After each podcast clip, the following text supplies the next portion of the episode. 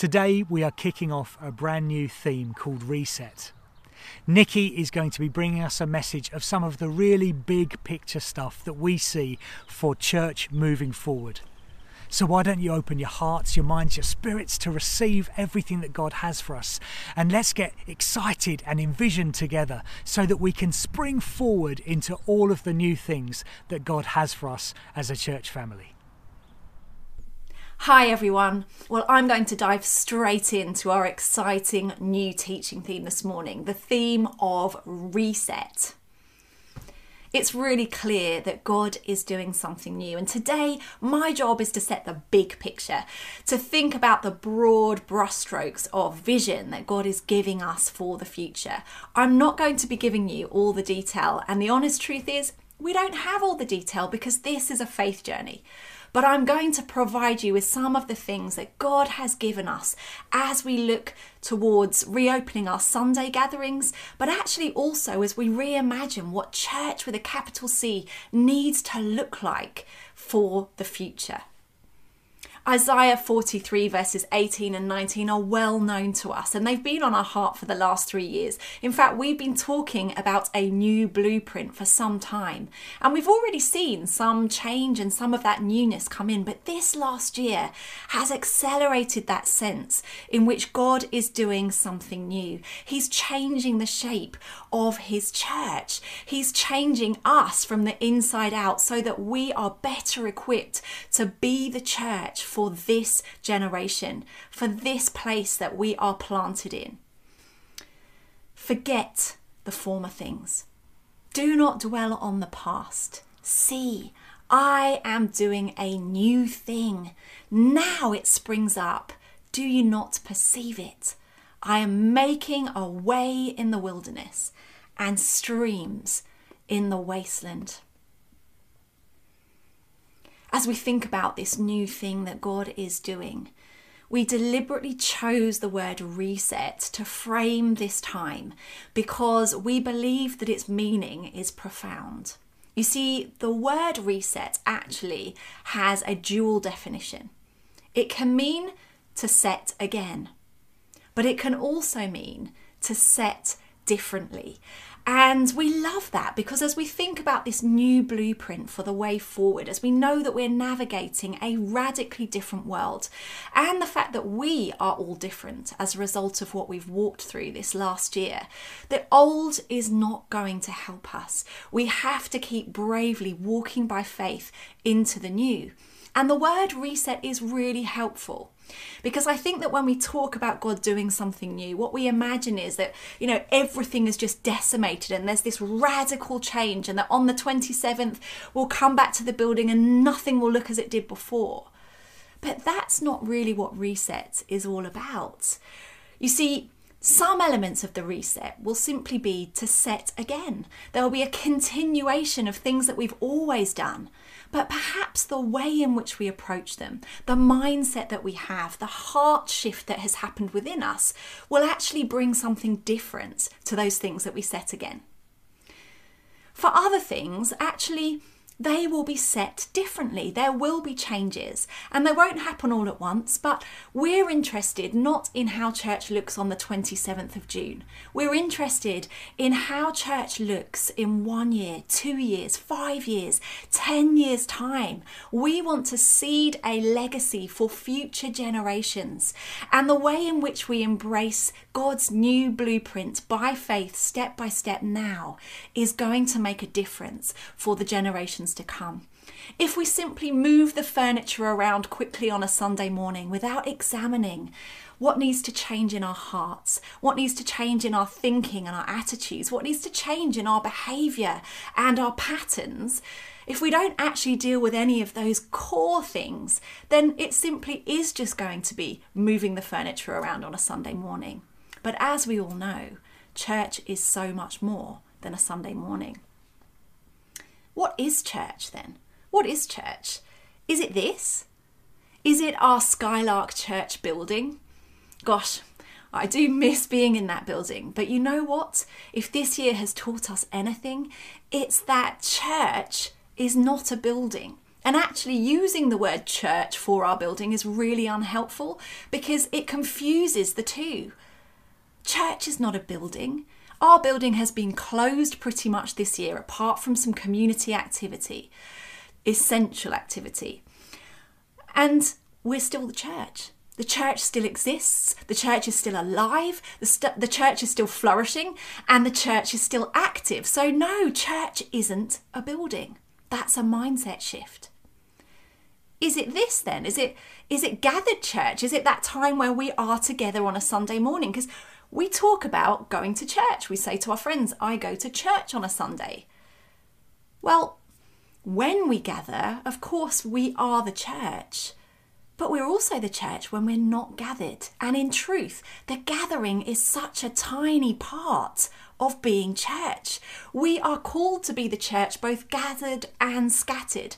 And what happens between our Sunday gathering and the next one is really where our opportunity to be the church begins. The church isn't a building, the church isn't a gathering. Church is us. It's you and it's me. We are the church. Whether we're gathered or whether we're disparate, we're church. We're this family, this beautiful, diverse family where people of all generations, backgrounds, races can come together, different ages and stages. And there's nothing like it on the planet, this incredible community of people coming together with a common heart, with a common purpose and with one God that we worship. That's church. And we've been talking this language for years. That's nothing new to us. We know that we are the church. And yet, when the building was closed, when our gathering was taken away from us, we had to discover it on a whole new level. There's no going back. With what we know now, we've got to move forward. But I want to remind us as we start this theme of reset that this is very much a faith journey. 2 Corinthians 5, verse 7 has been a verse that Pete and I have been leaning into hard as we are praying, reimagining, planning ahead, thinking and seeking God. And it says this We walk by faith and not by sight. Listen, church, if we can see it all in advance, if we have all the answers in advance, if it seems comfortable in advance, it's probably not God and it's definitely not faith. Walking by faith means that we don't have all the answers. We don't have the finished blueprint yet. No, we've got a departure point, and we'll share that in a minute. And we're going to continue to listen to God. We're going to keep flexing and changing as He asks us to. And that is going to require faith from all of us. It's not our journey of faith as leaders, it's not our leadership team's journey, it's not our core team's journey. It's everyone's journey. Our choice right now is either to revert to what was comfortable or together to put our hand in God's hand, to have faith, and to keep taking step after step in step with Him. We're not aiming to be that slick church that has all the answers, that has everything programmed within an inch of its life. We want to grow a church family that lives on into the future, that's prepared to adapt and morph as things change around us, to continue serving and loving well the society, the community, and the nation that we are planted in. But honestly, faith takes courage. And it requires letting go of our need to know every detail and to be in control. So, where do you start? Where do I start in that? Well, I think it's pretty simple, really. We take the first steps together and we keep on walking without everything being clearly mapped out in front of us. We start somewhere and we trust God to lead us forward at every turn, as He always has done. He's been faithful to bring us this far. We can trust Him with the future. And you know, we've always been a church that walks by faith and not by sight. At times, it's meant that some things are messier and less polished and a little more last minute than we might have liked them to be. At other times, we've looked foolish as we've changed course, owned our mistakes, or followed God into the new without being able to articulate all of the coordinates. It means we've been stretched and constantly in a place with more vision than we have more money in the bank. But that to us is exciting. That is what living by faith and walking by faith and not sight looks like. We're not here to replicate someone else's model of church. We're here to be the church and to be faithful to what God is calling us to do as this beautiful Skylark family. We've learnt so much during this time. We've learnt to be the church in the wilderness, to bloom and grow wherever God has planted us, to maintain connection and relationship with God and with one another despite being dispersed. That's amazing. We've learnt to reach out to love and serve our community in new and meaningful ways. And we've learnt to do that in a decentralised way as well as a centralised one. That's exciting. These are invaluable lessons. We've learnt to adapt quickly to the constraints of the pandemic, creatively producing online church, sound bites, taking praise and worship online onto Zoom. And whilst we realise that not everyone loves engaging with us online, we've also seen a real sense of community develop with online church. It's literally been a lifeline for some, as well as an amazing front door into our wider community for those who might never have set foot into the building.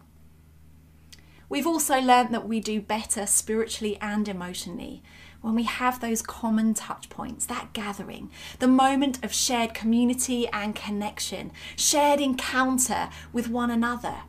It helps us to feel part of something bigger, to listen to others beyond our own echo chamber and those that we naturally draw around us. It's a reminder that our faith is bigger than ourselves, it's bigger than those who simply look or act like us. We're part of a more diverse family. So, as we look to reset for the future, to move into this new and unknown world around us, what do we want to start with? Well, we want to start with the overarching big picture. What has God been saying to Pete and I when it comes to us here at Skylark Church and how we build from here? Well, this morning I want to share three foundations that we feel God has given us that we want to underpin everything we are and do as we move forward into the future, taking what we've learned and outworking it in the years to come. The first is connection and community. I think we can all agree that that is the thing that we have craved and needed the most in this very strange year. Connection and community is something that we're hardwired for. It's in our DNA, it's part of being human. And the truth is that as, as church, we're good at community, we're good at connection, but we've also been very good at activity and programs. And we feel that as we move forward, we're going to find strength in actually making connection and community the bedrock of anything we are and do.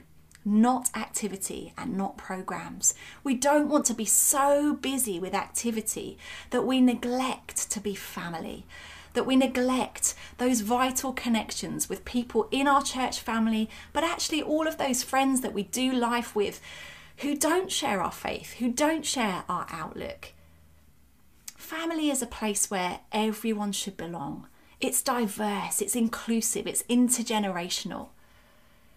It spans different ages, stages, walks of life, different experiences, and different preferences. Everything that we are and do from this point onwards, we want to have community and connection at its core, woven into the fabric. Doesn't mean that there won't be activity, but it will not be activity to the detriment of connection and community. We want to help generate that connection with God and with one another. And we want to increase our sense of being family, being community together. Now, Community to me is not defined by everyone knowing everyone. That's impossible. I don't think there are many communities, unless they're particularly small, where everyone knows everybody really well. And I think Sunday morning is a really good example of that. It's impossible when we gather together for everybody to know everybody. But to be an effective community, to be an effective family, everyone needs to know and be known by someone intimately. That is true community. And I suppose our expectation in the past has sometimes been that the one gathered moment that we have on a Sunday is going to provide us with this depth of relationship with God and with others. But if we rely on the Sunday morning gathering, that aspect of gathered church, to be that place of connection and community that sustains us in life, it's not going to happen. You see, Sunday morning is about being reminded that we're part of this crazy, messy, intergenerational, diverse family.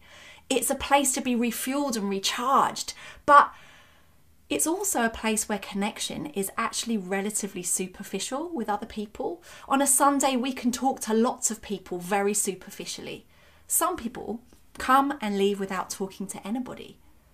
It's what happens beyond the Sunday gathering, how we are church outside our gathering, that will determine our level of connection and community, the strength of our connection and community. And this is where life groups, smaller gatherings, smaller friendship clusters, and interactions are essential for our way forward.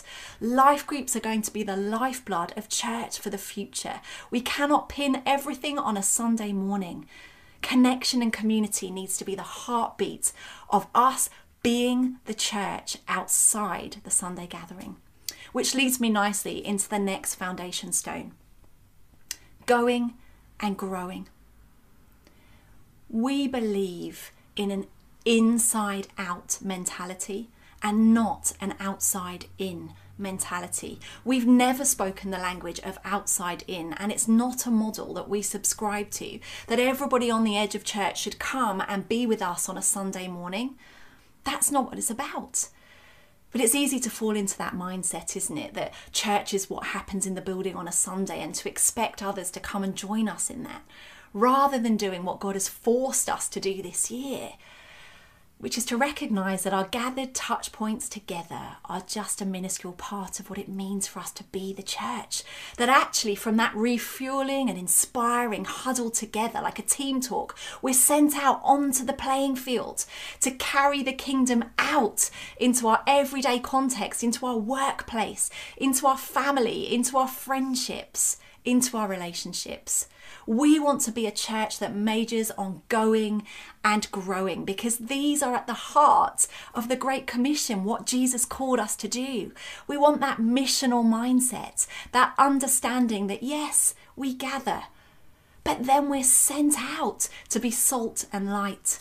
For us, going and growing are in super bold, enormous font, and gathering, it's there in the small print. It's an essential touch point for us, but it's not the headline. We're called to go and we're called to grow. And what do I mean by growing? Well, for us, true growth is not determined by how many people we have in the building. It's determined by how we're growing internally. Are we becoming more like Jesus? And are we growing in our love for others? Are we growing others into the kingdom? And when we talk about growth, there are so many church models that major on numbers and that major on intensive hothouse green style growth, greenhouse style growth, sorry. We're not into that. We believe that the future for us at Skylark Church is about organic growth, relational growth, relational discipleship. After all, Life following Jesus is about relationship with Him and others. And again, this is where life groups and smaller settings, those more intimate places and spaces for cultivating relationships, are going to be crucial. We don't want to be so full with church activity and programs that we don't have time to be Jesus to our family, in our marriage, to our friends, To those beyond the four walls of the church, I don't see a divide actually. I don't think God sees a sacred secular divide. Any activity we undertake needs to facilitate the going and the growing. Why gather then? Why, why gather? And we've asked that question. But you know, as we've asked that question, we've seen this year again that the gathering is so important. Right now, as we've been disparate, it's really clear that some are languishing, some are flagging, and others still um, have polarized themselves into different groups and viewpoints. We're better when we're together. It's important that we have those moments as gathered church to be re envisioned to be encouraged, to be inspired, to be equipped to live our faith out. But Sunday morning, that's not the headline. Going and growing is the headline. And we feel that our role as your leaders and our role as Skylark Church is to equip you for the going and the growing, to encourage you in the going and the growing, to envision you as you go and as you grow, and to establish the newness that God has for us as a family. Finally, we feel that church, Skylark Church for the future, needs to be centered around the heartbeat and the how, and not doctrine and dogma. Now, I want you to hear me as I talk about this because it's going to be easy for you to misread or to misinterpret what I'm saying in that. When you think about family, it's possible in a family to have very differing viewpoints on things. It's possible to see things from different perspectives, but to still be family, to allow love and relationship to supersede those disagreements. And a few weeks ago, I was sitting at the kitchen table, and my mum, who's in our childcare bubble, was here to take care of Sarah, our youngest daughter. And at the breakfast table, she and I were having a a pretty intense discussion about a particular issue, and we did not see eye to eye. We were respectful, we listened to one another, but we clearly didn't agree. And I watched my eldest daughter becoming more and more uncomfortable with this exchange. And in the end, she came over and she dug deep into my chest and she put her head here and she was cuddling me and she obviously felt bad for me. And I said to her, Aria, I need you to understand Grandma and I love each other. And when we talk things through in this way, we're not cross with each other, we're not angry with each other, we're not even trying to change each other's minds. What we're doing is we're disagreeing in a healthy way. And as we talk and as I listen to Grandma, I end up changed as a result of what she has to share. And as she listens to me, her viewpoint changes a little and her perspective changes. And that's how we grow and that's how we learn. But ultimately, nothing can change the love that we have for each other. And disagreeing doesn't mean that we don't love each other. And I feel like that's such a good analogy of this. You see, at the moment, we are seeing church with a capital C, particularly in other countries in the world, but it's happening here too, dividing in a horrible, polarized way over issues that are not foundational to our faith, that are not salvation issues. And as those issues are being discussed and things are becoming more and more polarized, there are these ugly exchanges taking place. And that's because for years, church has been taught to be united over doctrine and dogma. There's this in or out mentality that if you don't subscribe to this list of beliefs as is, then you can't be part of our community. But that's not really what family should look like. Family is about covenant, about heart position over contract. Our kingdom vision and values rather than a theological tick box or a list that defines who's in and out. Now, listen, this is tricky it's naive, isn't it, to say that ultimately love and relationship should trump everything else. But for us, we want to unite Skylark Church around our heartbeat, around our love for Jesus and one another, and around how we do things, not the what of all of those secondary issues in terms of doctrine and dotting our theological I's and crossing our T's. We believe that that is going to help this church to navigate this brave new world that we're in.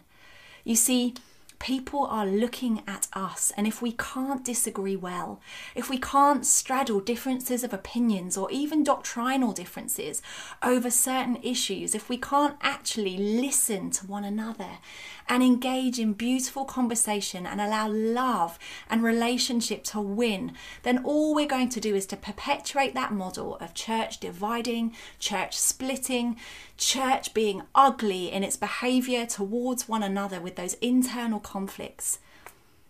Jesus is one of his final prayers was that we would love one another. And he said that that's the way the world will know who we are if we can love one another. We want to unite around our heartbeat and our how. Now, hear me right. That doesn't mean that there aren't going to be some baselines to what we believe. Of course, there will be. But for all of those other things that are secondary, peripheral issues, we have got to learn to grow together. It's not fair to freeze frame somebody and expect them to come to where we are in our journey and experience. We're all different. He deals with different things in us at different times, and we can't expect to be a homogenized group of people who believe the same on everything. That's unrealistic. We want to place our love for Jesus, our love for one another, our love for our nation and our world at the heart of everything that we do. Those are our three big, broad brushstrokes as we consider this theme of reset. There's so much more that I could say, and in this coming week, Pete and I are going to be releasing more details because one of the things that we do really believe in that part of our future does look like hybrid church online and on site working together. And there's loads more I could say about that, but we're going to save that for those of you who are part of the Skylark Church family. That will come your way in Church Suites, along with a little recap on some of what I've shared this morning, so that you can be in the loop in our thinking and also in our road mapping for the future. Thanks for listening today. I'm going to pray. Lord, would you come and reset our hearts today? We love you. And although we are navigating an unknown future right now, although we are walking into newness, and sometimes that can feel exciting, and other times it can feel exhausting and scary, I thank you that your promise is that you're with us and you're building your church. And so, Lord, we want to hand ourselves over to you today and say that we trust you that we're up for this faith journey, that we're going to stand together in love and in unity, aligned around our heartbeats and how we do things. That we're going to be a church that goes and grows. And that we are going to put connection with you and others and community at the very heart of who we are and all we do.